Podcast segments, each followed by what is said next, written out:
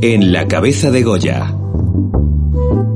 Un podcast sobre cine, literatura, arte y otras cosas para perder la cabeza.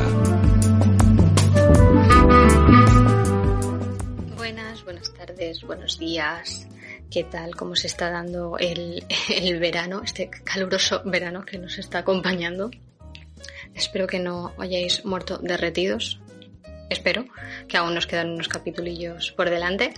Y bueno, yo vengo otra vez por aquí a contaros esta vez una cosa quizá que mm, de primera, de primera vista puede distar un poquito, un poquito más del mundo audiovisual a que os tenemos un poco ya más acostumbrados, pero creo que es súper interesante. Así que si os parece bien, pasamos a las recomendaciones y luego nos, nos adentramos en este, en este mundillo. Recomendaciones de la semana.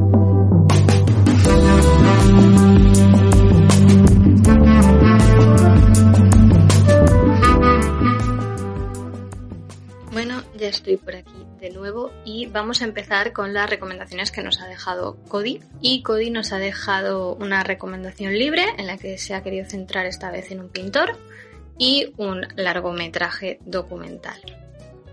En cuanto a la recomendación libre, pues como se estaba comentando, es un pintor que, bueno, él dice que es un poquito diferente de lo que suele, lo que suele consumir él en cuanto a este tipo de arte y quiere hablar de las obras que tiene Lucien Freud.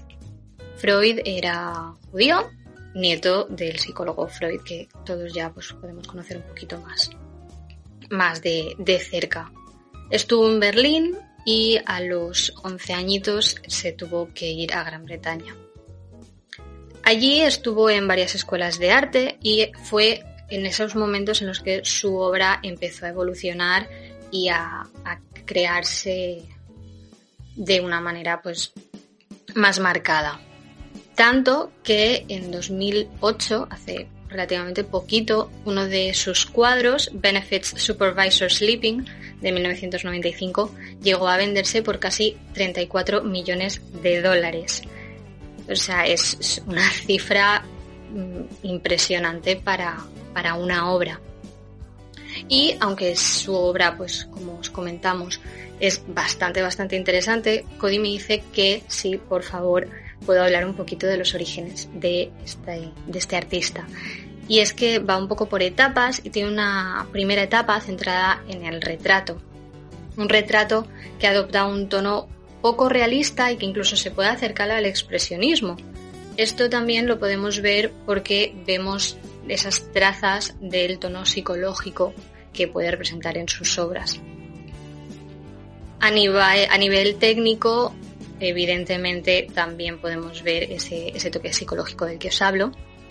Y la gente suele comentar que era un artista que no borraba, que no corregía los trazos, que si hacía algo en el lienzo se quedaba en el lienzo.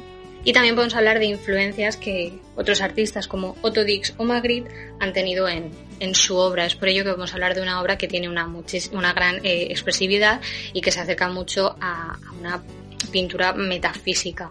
Entonces, Cody nos ha querido dejar esta recomendación libre por aquí. Así que ya sabéis, podéis ir a echarle un, un ojo a ello. En cuanto al largo, trae Life in a Day, y bueno, a ver, eh, Life in a Day es un macro documental súper, súper interesante. Es un documental colaborativo. ¿Qué significa un documental colaborativo? Significa que el realizador se va a hacer, o sea, se va a crear la figura del realizador a partir ¿no? de personas colaborando. ¿Cómo han hecho esto esta vez? Lo han hecho dando cámaras a personas aleatorias que están distribuidas a lo largo del mundo y estos realizadores dueños de la cámara tienen que grabarse respondiendo a tres preguntas. La primera es ¿qué es lo que más amas? La segunda es ¿a qué temes? ¿Qué es lo que más miedo te da? Y la tercera es ¿qué llevas en los bolsillos?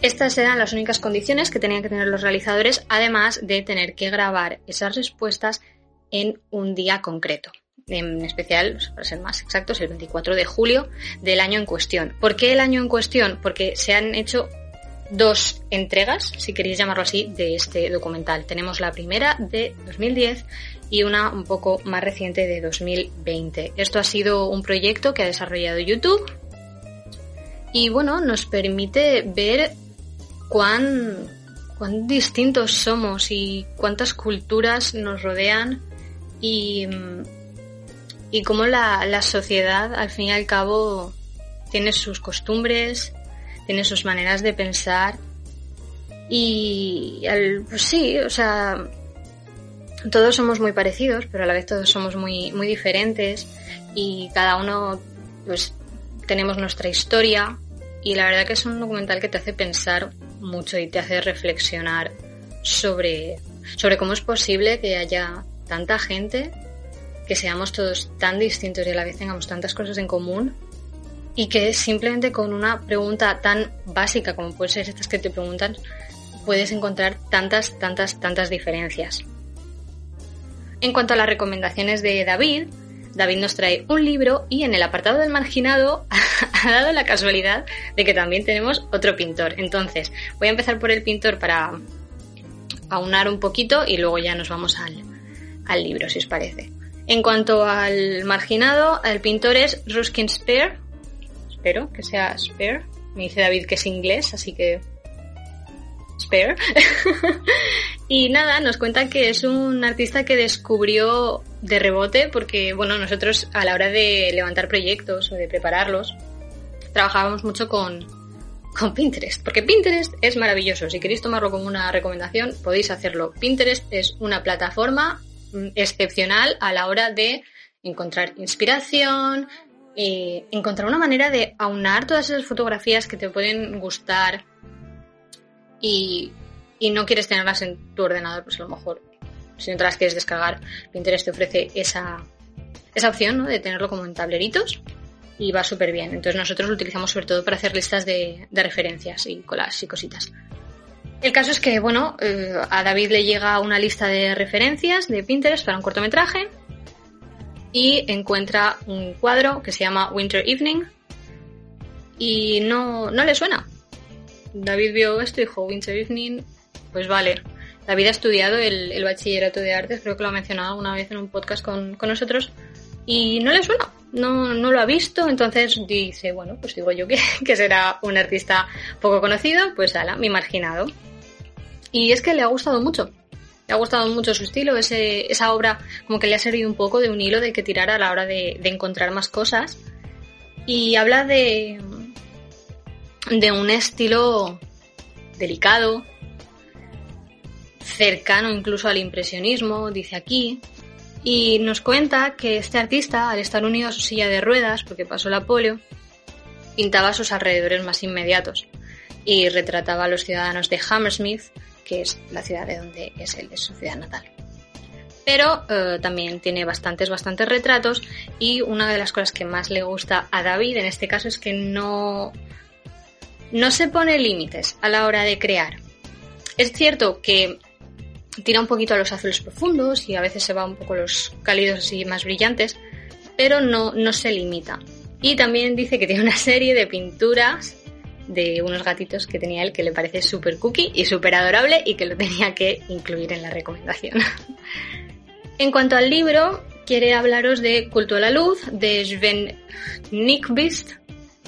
Ella. Y bueno, sigue con la línea de las recomendaciones que, hizo la, la semana pasada en su podcast.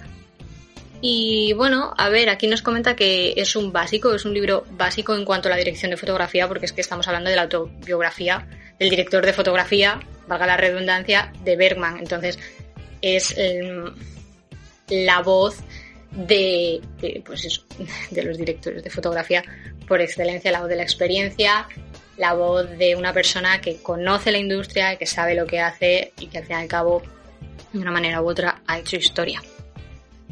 Y lo más interesante de estos tipos de libros es que te cuentan las experiencias. Te cuenta su experiencia antes y después de conocer a Bergman y cómo ha conocido eh, las maneras que tienen de trabajar unos artistas u otros. Y esto es súper importante porque cuando tú ya te adentras en la industria te das cuenta de que también dependiendo un poquito del, rol en el que pues, en el que tú estés, ¿no? En ese proyecto. Pero al fin y al cabo tú también te debes a tus compañeros y si tu director trabaja de una manera, lo ideal es intentar encontrar un punto medio en el que todos y todas podéis trabajar de una manera cómoda y amena. Entonces, este tipo de experiencias suelen enriquecer mucho ese punto de vista. De hecho, esto es algo que luego en la parte del debate grande eh, os, lo, voy a comentar porque es muy importante pues comprender a, tu compañero. Y David con esta recomendación me lo ha dejado bastante en bandeja para, para hilar. Así que súper, súper bien. Y bueno, estas son las recomendaciones que nos han dejado ellos dos. Yo os traigo por mi parte un cortometraje y música en cuanto a la música, os traigo a un artista que se llama Kristen Kenoweth, escrito Chenoweth con W y Kristen con K. Y es una artista, yo diría que hace unos años fue más conocida que ahora. Es cierto que en España yo no conozco a mucha gente que sepa quién es, más allá de eh, sus actuaciones, porque también es actriz, es una actriz maravillosa. Y bueno, esta mujer sí que tiene, tiene muchos estilos, destaca por muchas cosas, pero eh, yo vengo a recomendaros uno de sus singles que se llama What Would Dolly Do, que haría Dolly, que se refiere a Dolly Parton. ¿Por qué? Porque Kristen Kenowith es una artista, sí que es cierto que ahora pues eso es un poquito más popera, pero ella empezó en el country y empezó en el teatro musical de Broadway. Ella hacía de el hada Galinda, Glinda en, el musical de Wicked en Nueva York. Y bueno, luego hicieron gira y tal, pero es como el cast oficial, ¿no? De Wicked. Y, y es que es maravillosa, o sea, tiene, tiene un chorro de voz impresionante, es capaz de, de transmitir de una manera que, a mi parecer, y, y en mi caso, cuando yo empecé a escucharla, no había encontrado ningún otro artista de este estilo que, fuese capaz de transmitir tanto con, tan poco. Y luego tiene canciones que son súper... No sencillas, pero son muy... No, tienen, no son muy profundas, ¿no? No tienen una historia muy allá. Pero dices, hostia, la tía, lo, ha vuelto a hacer, ¿no? Es, impresionante. Por ejemplo, esta de la que os estoy hablando eh, es Taylor de Latte Boy, que simplemente te cuenta la historia, porque eso es otra cosa, ¿no? Kristen Chenoweth tiene el poder de contarte historias muy profundas con canciones que no lo son. Impresionante. Y Taylor de la Boy es una canción sobre cómo ella entra en un Starbucks, se enamora del barista y dice, anda, tocas la guitarra, voy a ir a un concierto tuyo. Esa es la historia de la canción y es preciosa. Y What Would Dolly Do? Prefiero que la escuchéis. Prefiero que la escuchéis porque pues eso, ¿no? Cuando haces referencia a otros grandes artistas a los que admiras, supongo que... A ver, yo no estoy muy en el mundo del country, pero cuando quieres ser cantante country y tu referencia es Dory Parton, evidentemente, pues te explota la cabeza, ¿no? Supongo que es como aquí en España o incluso, no, no, a lo mejor a nivel internacional también. Si quieres ser director de fotografía y te fijas en Alex Catalán al principio, ¿no? Es un poco tal. Y eh, en cuanto a cortometraje, os traigo el cortometraje Sexo Explícito de 2013, dirigido por José Manuel Carrasco. Eh, ¿Qué os cuento de Sexo Explícito? A ver, es un cortometraje de 10 minutitos, una conversación, dos personajes, mm, Evidentemente tengo que destacar el montaje porque es ese típico cortometraje que se ha salvado en montaje. Y, poquito más, es que no os, puedo, no os puedo contar mucho más. Sí que quiero destacar la, la actuación de, bueno, de los dos, ¿no? Tanto de Marina Salas como de Javier Pereira, la verdad que son maravillosos. Marina ya tiene muchísimos galardones en la espalda en cuanto a actuaciones. Y es que en sexo explícito una vez más se sale. Si, si no habéis visto nada de Marina Salas, pues bueno, estuvo en el barco, ah, estuvo. Ahora, ahora ha salido en cover. Eh, Pentimento, el cortometraje de Pentimento también eh, está muy muy bien, de hecho ha conseguido bastantes galardones también con Pentimento. Y bueno, Está en, está en la web, podéis buscarlo. No está en ninguna plataforma, pero está abierto en la web. Y de verdad que os invito a verlo porque está súper, súper, súper bien. Y encima es ese tipo de cortometraje que es un drama, pero tiene su toque de luz. No sé, a mí me, me gustó mucho y de hecho lo, lo, veo, ¿no? Es el típico corto que dices, ah, no estoy haciendo nada, me lo voy a poner.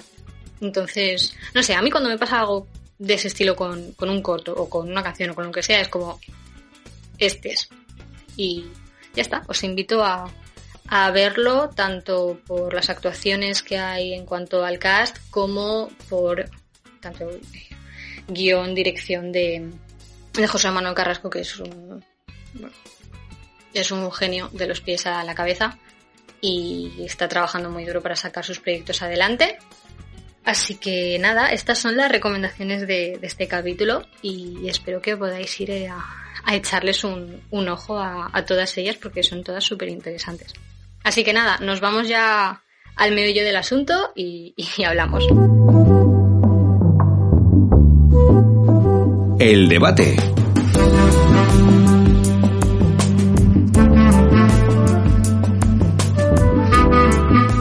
Buenas, ¿qué tal? Ya estoy aquí de vuelta y en este capítulo de este podcast os voy a hablar un poquito de la imagen personal y el protocolo de cara a la industria audiovisual, es decir, cómo podemos aplicar este tipo de mm, trucos y ventajas que nos ofrece nuestro cuerpo y que a veces nosotros ni siquiera las tenemos en cuenta. Antes de nada, tengo que hacer una aclaración, como hice en el capítulo anterior, y es que esto es imagen personal y sí, eh, de primeras es como todo súper superficial, pero no, ¿vale? Va, más allá.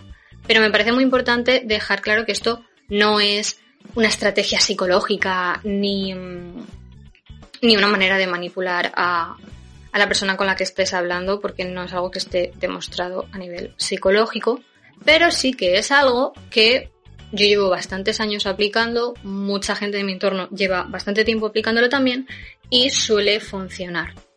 Entonces, creo que es algo que os puede ayudar, creo que es algo de lo que normalmente no se habla y cuando se habla de ello no se aplica al, al cine. Y bueno, yo cuando, cuando empecé a estudiar imagen personal, y protocolo y organización de eventos, pero bueno, la organización de eventos aquí no, no nos viene muy a cuento, me di cuenta de que es algo que puedes aplicar a cualquier ámbito de tu vida. Y todas las personas que, que hayamos ido a psicólogos y a terapia lo sabremos y es la comunicación asertiva. Esto no es comunicación asertiva, pero, pero sí es una manera ¿no? de comunicarte a sabiendas de lo que quieres obtener. Es decir, nosotros, cuando por ejemplo hacemos un pitch o le presentamos nuestro proyecto a alguien, no hace falta que sea un pitch, simplemente, oye, pues ¿qué estás haciendo? Pues mira, estoy haciendo esto. Nosotros lo que queremos es que nos escuchen, queremos que nos tomen en serio, ¿no? Al fin y al cabo estamos contando una cosa que queremos levantar y si no nos toman en serio, evidentemente nuestro proyecto tampoco va a ser tomado en serio por la otra persona. Y otra cosa súper importante es que nosotros cuando estamos hablando y cuando estamos vendiendo nuestro proyecto, queremos que la otra persona, que el interlocutor, entienda y vea que ese proyecto nos necesita, que nosotros tenemos que estar ahí también, que no te puedo dar mi guion y vete y haz lo que... No, no, yo también tengo que estar ahí y en el caso de que tú tengas un equipo, mi equipo tiene que estar ahí. Y yo, persona que te está contando esto, te voy a convencer sin que tú te des cuenta.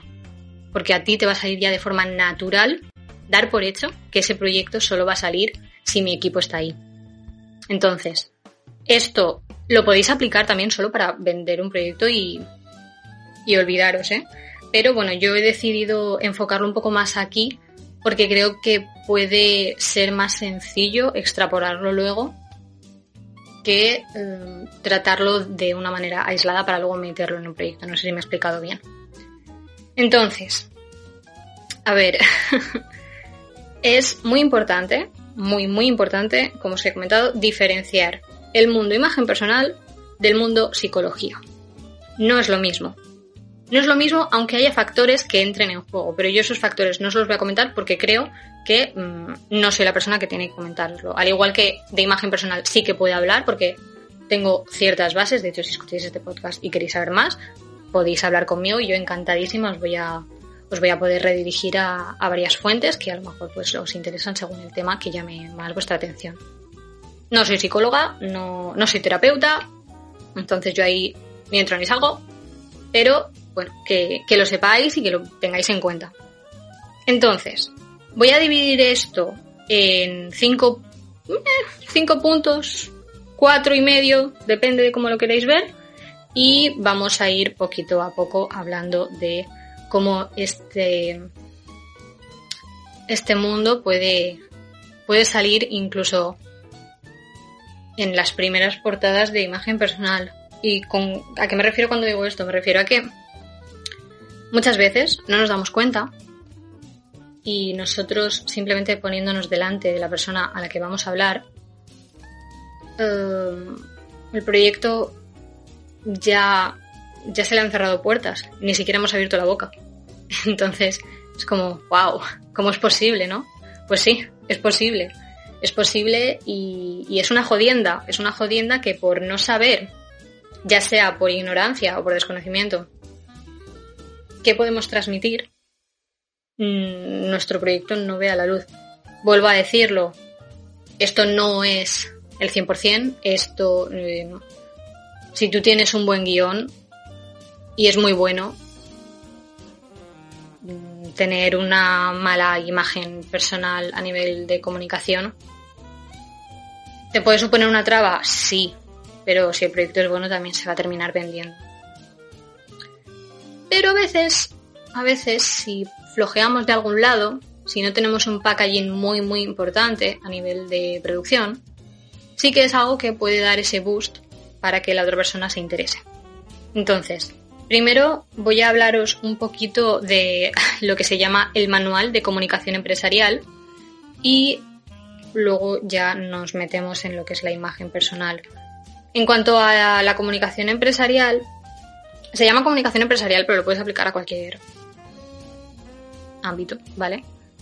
Y yo a lo largo de estos años y tal, he conseguido sacar cinco puntos. Cinco puntos claves que hay que tener en cuenta y que hay que respetar para poder conseguir una comunicación sana, comprensible para las dos partes y, puestos a elegir, beneficiosa. Entonces, lo primero, lo primerísimo, eh, siempre, respeto. Respeta a la persona con la que estás hablando.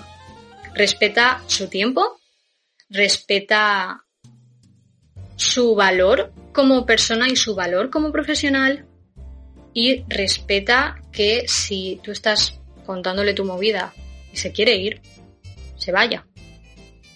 Porque a veces, pues como os comento, no funciona. También os digo que es raro que os interrumpa y diga, venga, me voy.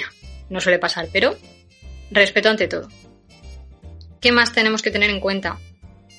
El dominio. Una autoridad. Tenemos que enfocar nuestro pitch. Voy a hablar de pitch para, pues no sé, para limitar un poquito, ¿no? Pero bueno, me habéis entendido con los que os he comentado antes. Pero tenemos que dejar claro que solo nosotros o nuestro equipo somos capaces de contar esa historia. Y para ello tenemos que dominarla si no dominamos, si no sabemos de lo que estamos hablando, si no transmitimos esa seguridad a la hora de contarlo, la otra persona va a decir, vale, sí, pero es que esto me lo puede contar el vecino del cuarto también y a lo mejor me sale más barato. Entonces, adiós, porque no, no me interesa. A lo mejor dentro de dos años sí, pero ahora no. Y nosotros tenemos que transmitir ese dominio, esa autoridad, ese esto tiene que salir conmigo, porque si no, no va a salir. Evidentemente, para poder tener esa autoridad, tenemos que tener muy en cuenta dos cosas. Una, la categoría en la que estamos y dos, las limitaciones, tanto las nuestras como las del interlocutor. Categoría. ¿A qué me refiero con categoría? Me refiero a que al fin y al cabo estamos en una industria, estamos en un mundo en el que hay un caché y en el que si tú llevas seis meses escribiendo, nunca has hecho nada, es la primera vez que te enfrentas a este tipo de conversaciones, pues hombre, no vayas a, yo qué sé, Diego Ábalos, vicepresidente de contenido de Netflix, porque te va a decir, vale chico, a no ser que tengas un guion de la hostia, va a ser complicado que te escuchen, porque van a decir, es que, es que no sabes nada. O sea, ¿cómo voy yo a fiarme de que tú sabes lo que hay en la industria? Por mucho que tú le digas, no, pero es que ese es tu trabajo. Ya, pero mm, va a costar más. Va a costar más que si tú ya tienes claro cuál es el rol de la persona con la que estás hablando y cuál es tu rol. Que tu categoría es inferior, si quieres llamarlo inferior, que yo no lo llamaría así, pero bueno. Pues lo que tienes que hacer es encontrar ese punto para decir, vale, sí, es verdad, no tengo tanta experiencia. Es cierto, no la tengo, no te voy a mentir. Pero es que a lo mejor esa frescura es la que buscas. Y a lo mejor esa frescura que yo tengo porque aún no llevo tanto tiempo y que vosotros a lo mejor habéis perdido un poquito más, es lo que le da ese toque al proyecto. Entonces, esa frescura, esas ganas, esa necesidad de aprender, ayuda. Ayuda y se nota. Se nota. Porque cuando tú hablas y tienes ganas, se nota que tienes ganas. Y aquí vengo a las limitaciones propias y del interlocutor. Tú tienes que saber que se te da bien. Y tú tienes que saber que, se te da mal. Porque si se te da mal dirigir, pero eres un buenísimo guionista, no te emperres en dirigir. O si quieres dirigir y sabes que se te da mal, practica, haz una carrera de fondo y ya, pues poquito a poco lo sacarás, como todo. Pero tienes que tener en cuenta cuáles son tus limitaciones. Si eres una persona que se pone súper, súper nerviosa a la hora de hablar en público y quieres hablar con un productor o con una persona para venderle tu proyecto, intenta conseguir un one-to-one. Intenta encontrar un momento en el que esa persona esté sola y esa persona esté dispuesta a escucharte y que no haya nadie alrededor. Cuando no haya nadie alrededor, probablemente si eres una persona nerviosa, te vas a calmar te vas a calmar y vas a poder proyectar mejor tu proyecto. De cara a calmarse, que esto, bueno, esto no lo tengo en el guion, pero ya que estoy, os lo cuento. Cuando tú tienes que hablar en público, una cosa que recomiendan mucho, y esto sí que está demostrado a nivel psicológico y científico en general, eh, es que si tú mantienes una buena postura corporal, eh, mantienes el cuerpo erguido y respiras bien, probablemente tu cuerpo se calme. Porque mm, se... es que yo las, las ciencias... Pero bueno, básicamente es que tu cuerpo empieza a producir ciertas hormonas que te va a calmar y te va a hacer hablar de una manera más pausada, más tranquila y más segura. ¿Qué supone eso? Dominio, autoridad, y cuando tú cumples las categorías que tienes, conoces tus limitaciones, tienes ese dominio y estás respetando, vas a conseguir una presencia. Esa presencia es lo que va a llamar la atención del interlocutor. Esa presencia es la que tiene algunas personas que entran en la sala y todo el mundo se calla. Eso es tener presencia, eso es decir, uff, acaba de entrar alguien que sabe lo que hace. Y ese tienes que ser tú. Entonces, ¿cómo conseguimos la presencia? Pues siento deciros que una de las cosas que va a permitirnos tener presencia es la primera impresión. Porque la primera impresión existe. No nos gusta, pero existe. Y al fin y al cabo, es cierto que hay parte de esa primera impresión que podemos controlar que podemos manipular, que podemos cambiar, pero hay otra que no. ¿Por qué no podemos? Porque nuestro cuerpo es el que es. Y si eres una persona bajita, pues no te vas a poder poner 20 centímetros de más, a no ser que te pongas unos taconazos o unas plataformas. Y si eres muy alta, pues tres cuartos de lo mismo. Las facciones de la cara también es muy complicado cambiarlas y esto lo notamos gracias a las líneas y las formas, que es otro punto de los que os quería hablar. Todo en el mundo. Todo, absolutamente todo tiene líneas. Y tenemos distintas líneas. Tenemos las líneas verticales, tenemos las líneas horizontales, tenemos las líneas oblicuas, quebradas. Y cada una transmite una cosa. Aquí em, la asesora de imagen personal Andrea Vilayonga lo explica muy muy bien y hace una comparación que a mí me gusta mucho. Y es que compara a un T-Rex con un Diplodocus. Y es que si os fijáis, tú cuando ves a un T-Rex dices, uh, muy simpático no, no parece muy simpático. ¿Por qué no nos parece simpático? Pues porque tiene unos dientes afiladísimos, como los tiburones, que forman líneas quebradas. Son muy picudos y son muy agresivos. Son líneas agresivas, son formas, si podéis a lo mejor visualizar pues, una estrella o una cordillera quizá. Son formas que de primera crean una imagen muy seria, muy dura y, al fin y al cabo, muy agresiva. ¿Qué vamos a hacer nosotros cuando veamos ese tipo de líneas? Nos vamos a echar atrás porque vamos a sentir que estamos en peligro. Son líneas quebradas. ¿Qué pasa si vemos un diplodocus? Pues es más cookie, ¿no? Es más redondito, más... Es grande, porque son grandes los diplodocus, ¿no? Pero lo que yo quiero comentaros son las líneas. Si os fijáis, el cuello de los diplodocus son, pues eso, redonditos, curvas, son más ondulados. Y no hay picos, no tenemos esos ángulos tan marcados, tan agresivos.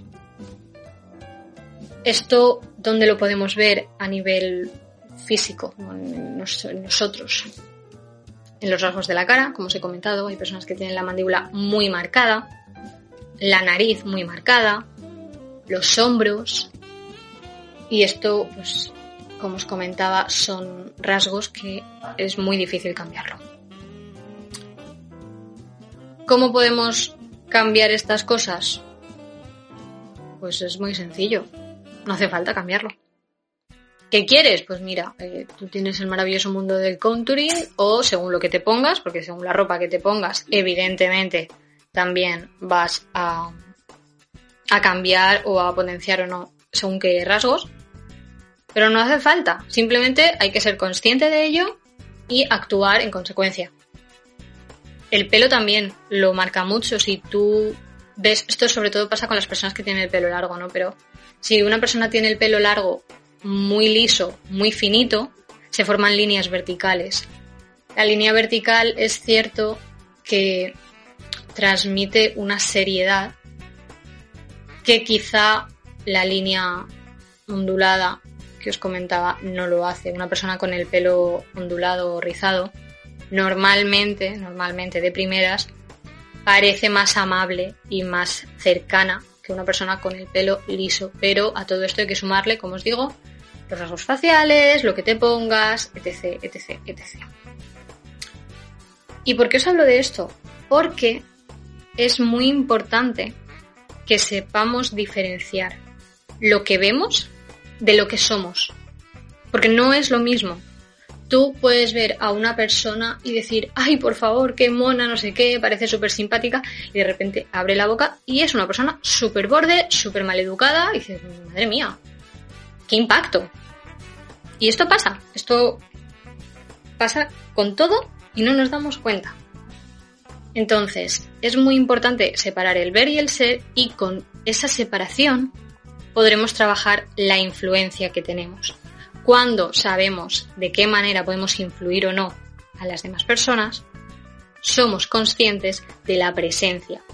¿Y qué pasa cuando tenemos presencia?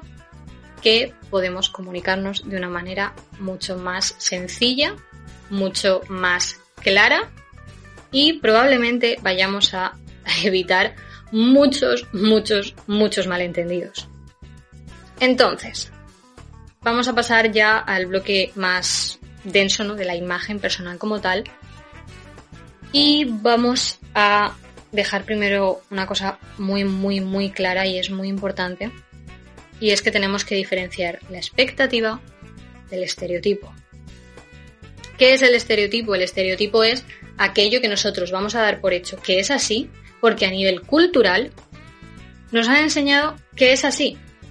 Nos han enseñado que las rubias son tontas, nos han enseñado que las personas con los ojos azules a veces no son de fiar, nos han enseñado que las personas con el pelo, yo qué sé, con el pelo muy, muy, muy, muy, muy, muy rizado X. Me da igual, podéis poner los estereotipos que queráis. Expectativa. La expectativa visual es aquello que nosotros esperamos cuando vemos a alguien. Cuando tú ves a una persona, pongamos yo que sé, una chica joven, con cara niñada, nuestra expectativa visual estándar va a ser que esa persona va a ser muy amable, que va a ser muy cercana, que va a ser divertida, que va a tener la voz aniñada. En el momento en el que eso no se cumple, nuestro, nuestro cerebro hace un poco de cortocircuito y nos cuesta más entender a esa persona. Seguro que os ha pasado mucho el, uff, ¿qué carácter tienes? No lo parecía. Ese no lo parecía viene de la expectativa visual. O, por ejemplo, mira, esto nos pasa mucho, sobre todo con las personas que trabajan eh, de cara a Internet, ¿no? youtubers o streamers o personas que, que no saben mostrar su cuerpo entero. Y es que tú cuando ves los vídeos de alguien, conoces lo que esa persona muestra. Luego esa persona te la cruces por la calle y es lo típico de, madre mía, pues yo pensaba que eres muchísimo más alto. ¿Por qué? ¿Por qué más, pues, ¿por más alto? ¿Por qué más bajo? O sea, ¿en qué momento? Porque nuestra cabeza y nosotros nos hemos creado unas expectativas visuales acordes con lo que a nivel cultural ya conocemos. Entonces, en el momento en el que esas expectativas no coinciden con lo que vemos, nos cuesta muchísimo más entender a, a esa persona. Y es algo que tenemos que tener en cuenta. Una vez conocemos eso y somos conscientes de lo que puede pasar, podemos controlarlo para que no pase. Entonces, una vez sabemos diferenciar el estereotipo de la expectativa y somos conscientes de la expectativa visual que creamos nosotros, podemos trabajarlo para poder así, eh, tener esa influencia y de esa manera trabajar la presencia que tenemos y conseguir que nos escuchen y tener una comunicación mucho más amable, mucho más beneficiosa y mucho más amena más segura, más clara y evitar muchos, muchos malentendidos. Entonces, se dice, se dice que el 55% de la expectativa visual que tenemos y que creamos se crea por el cuerpo que tenemos, es decir, las formas, las líneas de las que hemos hablado antes, y qué le ponemos a ese cuerpo. Si llevamos ropa ajustada, si llevamos el pelo largo, corto, ondulado, azul, verde, castaño, rubio. Gorras, no gorras, barbas, no barbas, pendientes. Todo eso entra en ese 55%. Evidentemente hay que saber cómo vestirte para según qué ocasión. Es decir, si lo que queremos transmitir es que tenemos un proyecto súper serio que, pues, a ver, en caso de que a lo mejor no sea comedia, si es comedia quizá puedes jugar y de hecho te dé más juego, pero si es un basic drama de estos así intensitos, pues, a ver, no, te presentes con un traje de chaqueta, a no ser que tal. Pero es cierto que si tú vistes acorde al tono de tu proyecto, va a tener más sentido. Y eso la cabeza del interlocutor como que lo va a notar y va a decir, oh, está todo unido, ¿no? Y de una manera inconsciente va a darle solidez a lo que tú estés diciendo porque es muy importante encontrar ese equilibrio entre lo que tú transmites a nivel físico por cómo eres y por lo que te pones y por lo que haces. Y aquí entra otro, otro porcentaje, que es que el 38% de lo que esa persona puede recibir viene dado por la expresión no verbal. No verbal. O sea, es que es impresionante porque más del 75% de lo que transmitimos no es lo que decimos. Entonces tenemos que tener muy, muy en cuenta qué hacemos. ¿Cómo estamos sentados? ¿Cómo estamos de pie? Si tenemos una postura erguida o no. si tenemos la espalda encorvada, si estamos moviendo mucho los brazos al hablar, si estamos mm, temblando con el pie, mm, todo, si tenemos una mirada seria o caída, o si no estamos sonriendo. La sonrisa es súper, súper importante. A mí esto me costó muchísimo entenderlo porque yo antes decía, no, yo pues me sale sonreír y ya está. Y me di cuenta de que cuando tú vas a hablar con una persona y tú le sonríes a esa persona mientras hablas, por algo que tenemos maravilloso a veces, que se llaman las neuronas espejo, tú vas a hacer que esa persona sonría. Y nuestro cuerpo, cuando sonríe, trabaja la felicidad y trabaja cosas que son más difíciles de trabajar cuando no sonríes. Entonces, cuando tú sonríes es más probable que la otra persona esté más abierta a conocerte, a escucharte y a tomarte en serio. Es muy, muy importante sonreír porque encima a nivel cultural también eh, conocemos y sabemos que cuando una persona sonríe es que está bien. Si a ti te hablan y, y te hablan de una manera en la que te están hablando con una voz súper monótona, en la que ni siquiera mueven la cara, que te están contando las cosas y parece que les está dando... No puedes, o sea, te cuesta muchísimo más integrar todo lo que te están contando. Y eso viene dado por la expresión no verbal, viene dado por cómo está utilizando su cuerpo para transmitirlo. De hecho, de hecho, dicen que es muy importante mirar a los ojos a la persona a la que tú le estás hablando. A lo mejor si estás en un escenario y estás hablando ya hacia más gente, ¿no? Tienes un público un poquito más grande, no te centres en una persona porque le va a dar un chungo a la, a pobre persona, es decir, pues, yo que le he hecho a este señor. Pero sí que pues vas cambiando, ¿no? Y te vas fijando en caras. No, no le hables al aire. Céntrate en personas. Porque es así, con ese intercambio de mirada, ese, ese intercambio directo, el que va a conseguir transmitir la emoción que quieres transmitir tú con tu proyecto. Es mucho más fácil transmitir que tú sabes lo que estás haciendo, que tu proyecto es ese y, tiene que ser ese. Cuando miras a la cara de la persona y cuando te centras en sus ojos, que cuando no. Y si no os lo creéis o si no os habéis fijado nunca, haced la prueba. Cuando queráis hablar con alguien, miradle a los ojos y os vais a dar cuenta. Esto tiene un hándicap y es que, por desgracia, estamos en un mundo en el que casi todo el mundo hemos pasado por ciertas inseguridades y somos muy nerviosos, estamos ahora mismo, sobre todo gente de nuestra generación, con una ansiedad a flor de piel que es bastante, bastante heavy. Y hay muchas personas a las que les cuesta mirar a los ojos y hay muchas personas también a las que les cuesta que le miren a los ojos. Les pone nerviosas. Entonces, ahí entra el respeto y las limitaciones propias y del interlocutor que os comentaba antes. Si tú ya ves, porque eso es una cosa muy interesante, y como tú ya sabes controlar cuáles son tus expectativas visuales, ya puedes más o menos ver qué le pasa a la otra persona, ¿no? Si tú ves que esa persona te está esquivando la mirada, cuando tú estás hablándole a los ojos, te vas a dar cuenta de que es una persona que o se siente incómoda, o es tímida, o simplemente no le gusta. Entonces, que consigues encontrar esa conexión de mirada, genial, chapo, para adelante.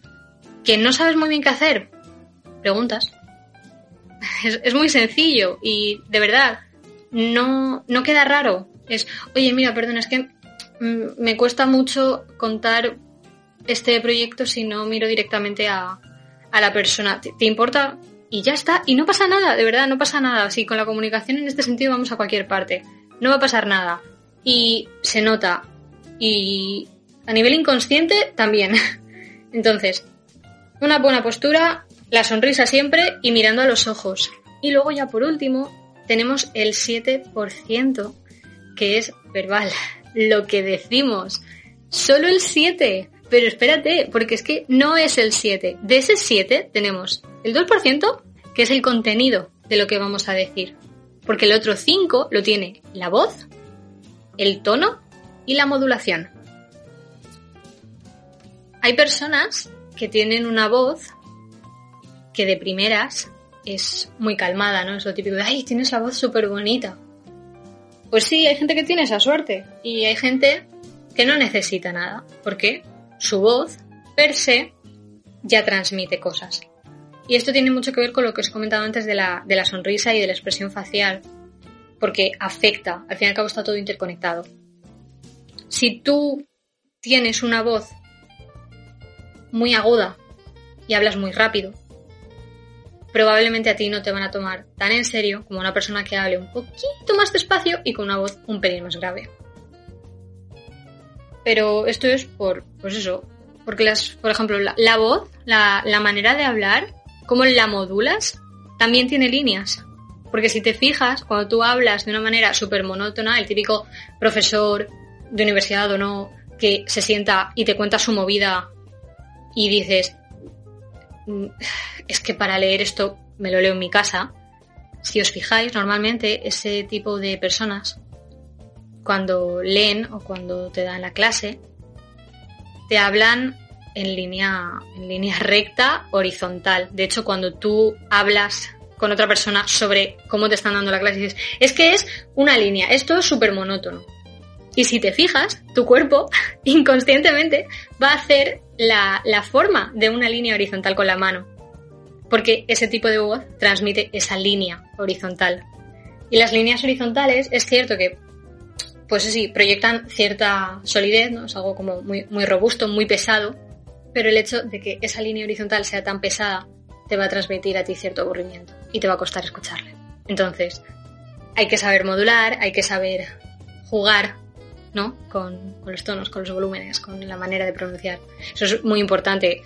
Los acentos son maravillosos y eh, son una cosa que a nosotros, por ejemplo, en España nos transmite muchísima riqueza y son, de verdad, son preciosos. A mí creo que no hay ningún acento así que no, que no me guste, ¿no?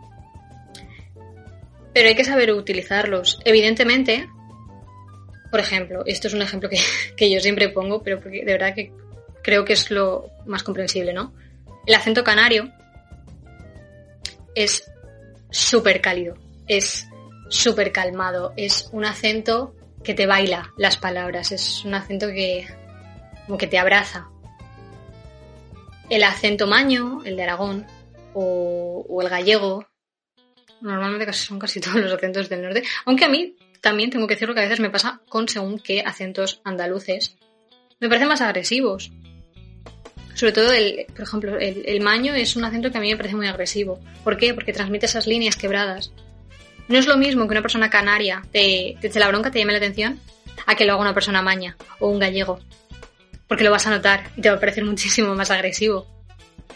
Y te están diciendo lo mismo, el contenido es el mismo, pero el acento cambia. Y ese 5% a lo mejor a ti te transmite una cosa que realmente no es. Y esto se nota mucho y seguro que nos ha pasado a todos y a todas, que es el maravilloso mundo de WhatsApp y los mensajes seguro que tú escribes algo sin ningún tal. ¿Y por qué me lo dices así? ¿Así como? No, pues es que estás muy serio. Ya, bueno, pero es que WhatsApp no. Me digo WhatsApp con cualquier eh, aplicación de mensajería, ¿eh? No podemos contar el. transmitir ese tono con el que lo diríamos, ¿no? Entonces, es muy complicado. Ahora bien, si le ponemos un emoticono, la cosa va a cambiar. ¿Qué estamos haciendo con ese emoticono? Estamos intentando suplir esa carencia que no tenemos con los mensajes de la postura y de la expresión facial. Entonces, o, el típico, voy a decir que esto me ha molestado y voy a añadir al final un jajaja. ¿Para qué pones el jajaja? Porque el jajaja es una risa, la risa, la sonrisa, el, estar bien. Entonces, de verdad, eh, parece todo súper superficial, lo, sé, pero si te centras y te pones a analizarlo un poquito y empiezas a hilar, te das cuenta de que todo tiene un sentido, de que todo está conectado y de que si lo sabes utilizar bien, vas a poder transmitir muchas más cosas que si no sabes lo que estás haciendo. Y por último, quiero hablaros de la actitud. Es muy importante trabajar esa actitud que tenemos a la hora de hablar y a la hora de escuchar, porque es muy, muy importante que tengamos en cuenta que si queremos comunicar bien cuál es nuestro mensaje, queremos contar nuestro proyecto y queremos que nos escuchen, tenemos que saber escuchar también. Es muy importante, porque si no sabemos escuchar, rara vez nos van a escuchar a nosotros. Esto es lo típico de, no, para que te quieran tienes que quererte a ti mismo. Bueno, pichi pizza, más o menos, ¿no? Pues aquí igual. Se nota. Se nota muchísimo. Y yo a la hora de trabajar la actitud me he decidido quedar con cuatro puntos clave que creo que pueden favorecer eh, nuestra manera de comunicarnos, ¿no? La primera es el mundo de los cumplidos y la seguridad en uno mismo. Y casualmente en esta industria, en este mundo de egos, creo que es muy importante, muy, muy importante, por no decir que es imprescindible, saber diferenciar qué es la seguridad en uno mismo y qué es el ego. Estamos en un mundo en el que el ego es enorme. El ego, todos lo tenemos, somos artistas, somos histriónicos, todos tenemos ego. Y a nadie nos gusta que nos vengan y nos digan, oye, es que tu idea es una mierda o trabajas muy mal. Porque no nos va a gustar. Evidentemente está el, no, quiero que me digas lo que hago mal para poder mejorar, etc. Eso está genial y eso está muy bien. Pero no podemos negar que el ego no existe porque existe. Existe. Y hay que saber transformar ese ego en seguridad en uno mismo. Porque tú puedes ser muy seguro de lo que haces y de cómo lo haces sin pisar al resto. Y permitiendo que una persona venga y te diga, oye, esto creo que podrías hacerlo de otra manera. Y aceptarlo. Aceptarlo, tomar esa información de la mejor manera posible y mejorar tu trabajo. Porque esto, mira, esto lo dice muchísimo Cody y creo que lo ha dicho muchas veces en, en varios podcasts, y es que siempre, siempre vamos a tener algo que aprender. Estamos en constante, estamos en un proceso constante de aprendizaje y siempre va a faltar algo. Y no es malo, lo que pasa es que pues, hay muchas cosas en este mundo, muchísimas, y nunca vamos a saberlo todo. Entonces, tenemos que tener cierta seguridad, por supuesto, porque hay que conocer lo que hacemos y si tú estás vendiendo tu proyecto, tú tienes que vender tu proyecto con, la sensación de que tu proyecto es el mejor del mundo. Y el mundo se va a venir abajo si tu proyecto no sale adelante. Porque es lo que tienes que transmitir para que la gente confíe en ti. Pero si cuando tú ya has pitcheado ese proyecto, te dicen, pues yo qué sé, ¿y, qué trabajos tienes de antes? Y ahí ya dices, ¡uh! Ese corto de la universidad, sí, mejor no. Vale, sí, todos tenemos algún corto o lo que sea de cuando estábamos empezando que es un poco desastre. Es cierto. Y es ahí cuando tenemos que tener esa seguridad de decir, pues mira, esto es lo primero que hice, evidentemente tiene muchas cosas que mejorar. Pero ya está, ¿no? Desde desde la humildad y desde esa buena actitud de estoy dispuesto a aprender. Y probablemente la otra persona, a no ser que sea un desastre de verdad, porque hay proyectos que tal, si, son, si, si, el proyecto que tenéis es un desastre, no lo enseñéis. Pero decir que es un desastre con objetividad, no porque vosotros o vosotras os avergoncéis del resultado, que también pasa. A lo mejor esa persona ve aquello que le has enseñado y dice, ala, pues esta parte está súper bien. O aquí eh, esta actriz está súper bien dirigida. Tenemos que aprender a aceptar esos cumplidos. Si a ti te dicen, como director, que esa actriz está muy bien dirigida, no digas, no, es que la actriz es muy buena. Por supuesto que la actriz será maravillosa, pero esto es una sinergia. Y esa actriz es buena porque ha sido capaz de coger tus indicaciones como director y ha sido capaz de transformarlo y meterlo en ese personaje. Entonces hay que aceptar los cumplidos. No, es que este plano está súper bien, o esto se ve súper... Ya, bueno, pero es que la cámara no sé qué. No, no. De verdad, hay que aceptar los cumplidos. Y no, a ver, tampoco quiero que os toméis esto de, no, pues el guion está bien. Ya, bueno, es que soy el puto... No, no hagáis eso, ¿vale? Pero, jo, pues gracias, le eché muchas horas. Ya está. Ya está. Esto es lo típico de... Mm, ¡Ay! ¡Qué bien te queda eh, esa chaqueta! Esta chaqueta, bueno, pues tiene 8 años y mm, de un mercadillo. Nos da igual de donde sea, te queda bien, ¿no? Pues ya está, punto. Gracias. Ok, nice, ya está, no pasa nada. Entonces, eso va a transmitir, aunque no te des cuenta, va a transmitir. Y va a hacer que luego tú te sientas más seguro. ¿Qué pasa cuando te sientes más seguro? Que tienes autoridad. ¿Por qué tienes autoridad? Porque dominas el tema. Y si no lo dominas, parece que lo haces. Porque conoces tus limitaciones, sabes qué decir y qué no. Otra cosa que hay que tener muy en cuenta en cuanto a la actitud es saber que nos van a pasar cosas malas. Nos van a pasar cosas malas al igual que nos pasan cosas buenas. El problema es que normalmente nos quedamos con lo malo.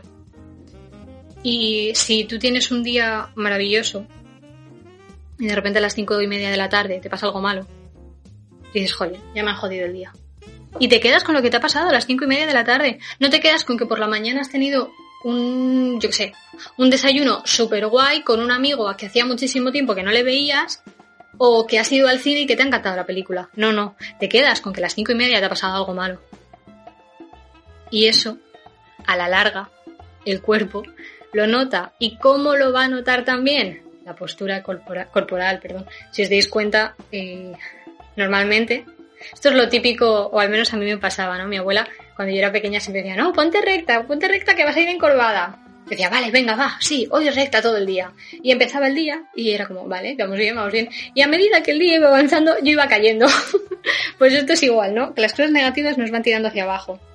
Hay que tenerlas en cuenta porque van a pasar, pero no hay que permitir que nos amarguen el día, porque a lo mejor si tenemos un pitch por la tarde y estamos por la mañana súper bien y de repente antes del pitch nos pasa algo, pues nos van a joder el pitch y no podemos permitir eso porque estamos vendiendo nuestro proyecto y a lo mejor es una oportunidad que nos cambia la vida. No lo sabemos. Otra cosa que hay que tener muy en cuenta son los puntos fuertes que tenemos. ¿Para qué? Para poder potenciarlos. Si nosotros sabemos que tenemos una voz que a la gente le gusta, porque esto normalmente suele pasar, ¿no? A veces cuando tú hablas, la gente te viene y te dice, ay, pues tienes la voz muy bonita, o ay, es que me gusta mucho cómo comentas esto. O cuando ya has hecho varios pits, hay, por ejemplo, a Cody se lo, dicen bastante, dicen, es que cuando pitcheas, cuando hablas, tienes una capacidad de pitchear de manera visual. Todo lo que dices, yo soy capaz de imaginármelo en mi cabeza. Pues como eso es un punto positivo a la hora de vender un proyecto, hay que potenciarlo y ya está. Y como es algo bueno y es algo que me puede beneficiar, lo potencio. Que tengo algo no tan bueno o que tengo que trabajar aún porque estoy en ello y aún no he conseguido limarlo bien del todo, pues voy a intentar mm, no mostrarlo tanto, sino ponerle algo por encima que pueda llamar un poquito más la atención para que eso que se te da menos bien no dé tanto el cante.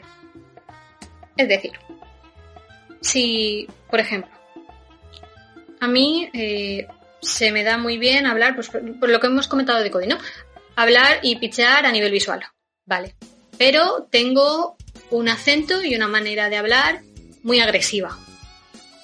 Pues a lo mejor lo que voy a intentar hacer es suavizar esa manera de hablar y potenciar esa expresión que crea esas imágenes en la cabeza de mi interlocutor.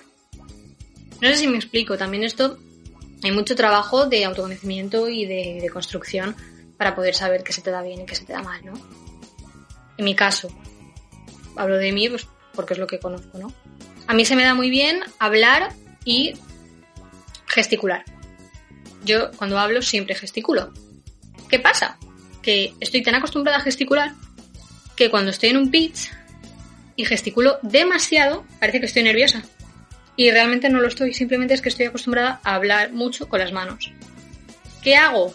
Intento quedar con las manos más o menos quietas y voy controlando y cuando me preparo el pitch voy viendo en qué momentos viene bien que añada esos gestos.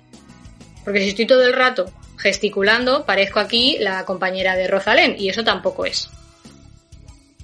Entonces hay que encontrar cierto, cierto punto medio. Y por último, eh, el último punto que, que he querido destacar en cuanto a la actitud es la empatía rítmica. La gente, las personas, tenemos ritmos, tenemos velocidades, ¿vale? Y hay personas que son de ritmo muy rápido y hay personas que son más zen. Y esto te das cuenta cuando empiezas a trabajar en grupo. ¿Por qué? Porque llega alguien y dice, venga, va, 4, 5, 6, 7, aquí, aquí, aquí. Y es como, uh, relájate, que yo acabo de llegar, son las 9 de la mañana y aún no sé dónde estoy. Entonces, esa persona que va tan rápida, que normalmente soy yo, yo soy de ritmo muy, muy rápido. ¿Y qué pasa con el ritmo rápido? Que a veces a las personas de ritmo normal o ritmo más suavecito, como que les aturulla. Y es como, uh, me estás agobiando, me estás agobiando, me estás contando muchas cosas. Eh, más suave. ¿Qué hay que hacer? Hay que tener empatía rítmica y decir, es verdad, yo estoy acostumbrada a ir muy rápido. Mm, también valoras ¿no? un poco el, el grupo que tienes. Dices, pues estas personas son más suavecitas, estas son mucho más suavecitas, o estas personas van al mismo ritmo que yo, entonces podemos ir rápido.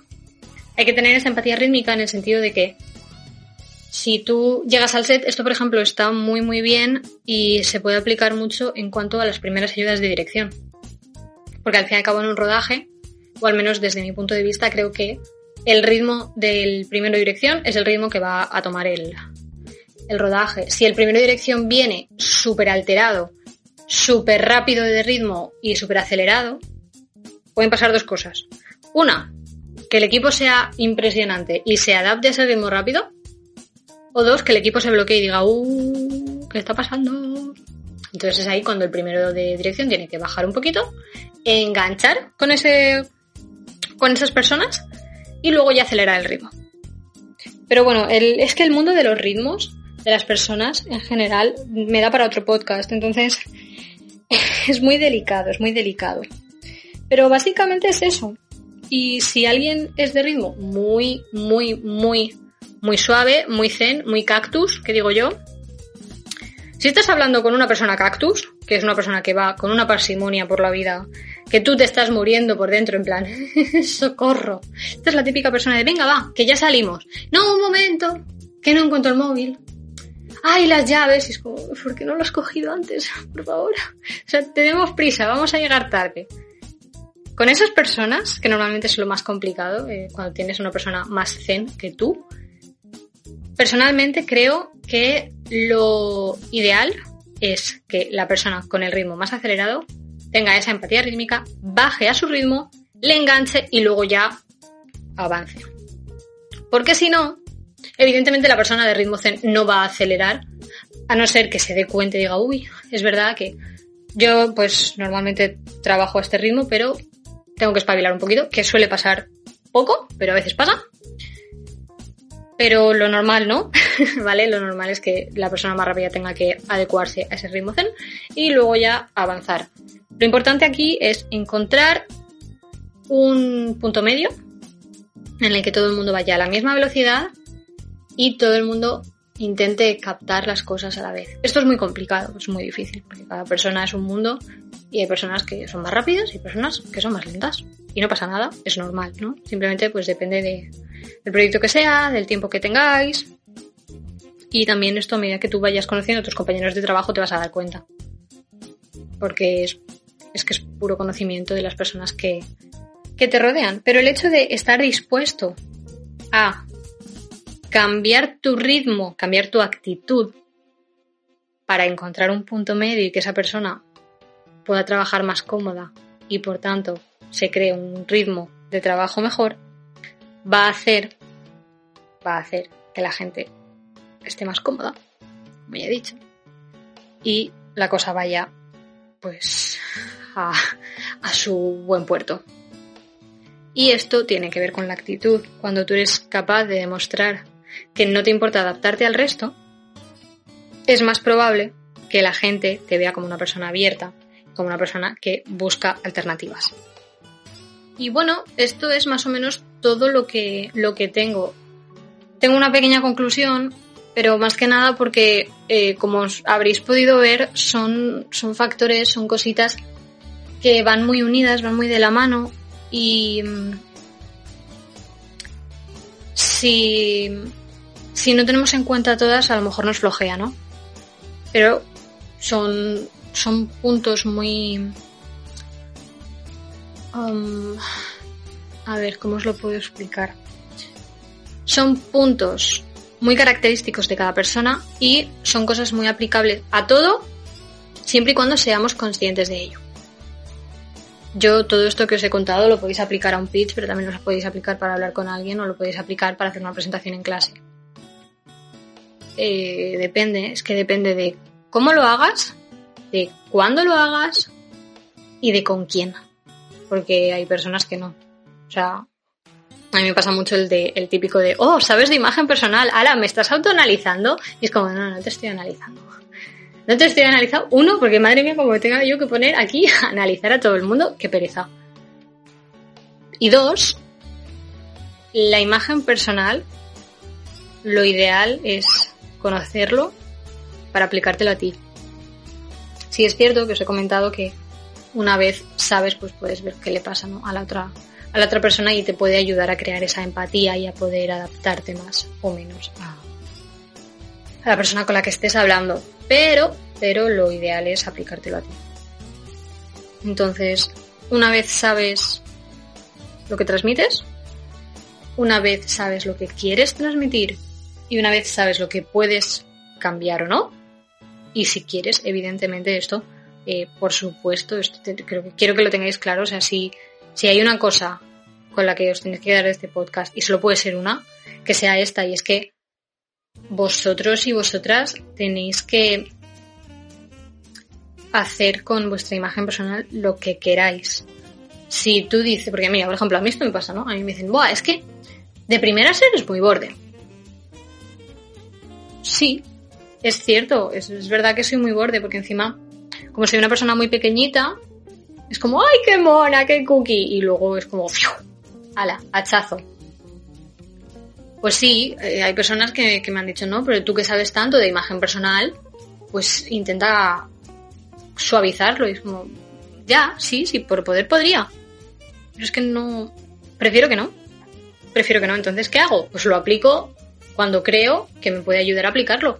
Pero cuando no me apetece no, no lo hago, ¿no? Entonces, tomad esto como unas herramientas y como a lo mejor incluso curiosidades si queréis, pero no os lo toméis como una verdad absoluta porque para nada, para nada. Son cosas, pues eso, ¿no? Que pueden funcionar, que, que suelen tener un sentido, que van aunadas, pero que no son necesarias. Entonces, ya sabéis, ya sabéis, eh, a la hora de hablar con una persona, a la hora de pichear, de vender un proyecto, podéis tener muy en cuenta estas cositas.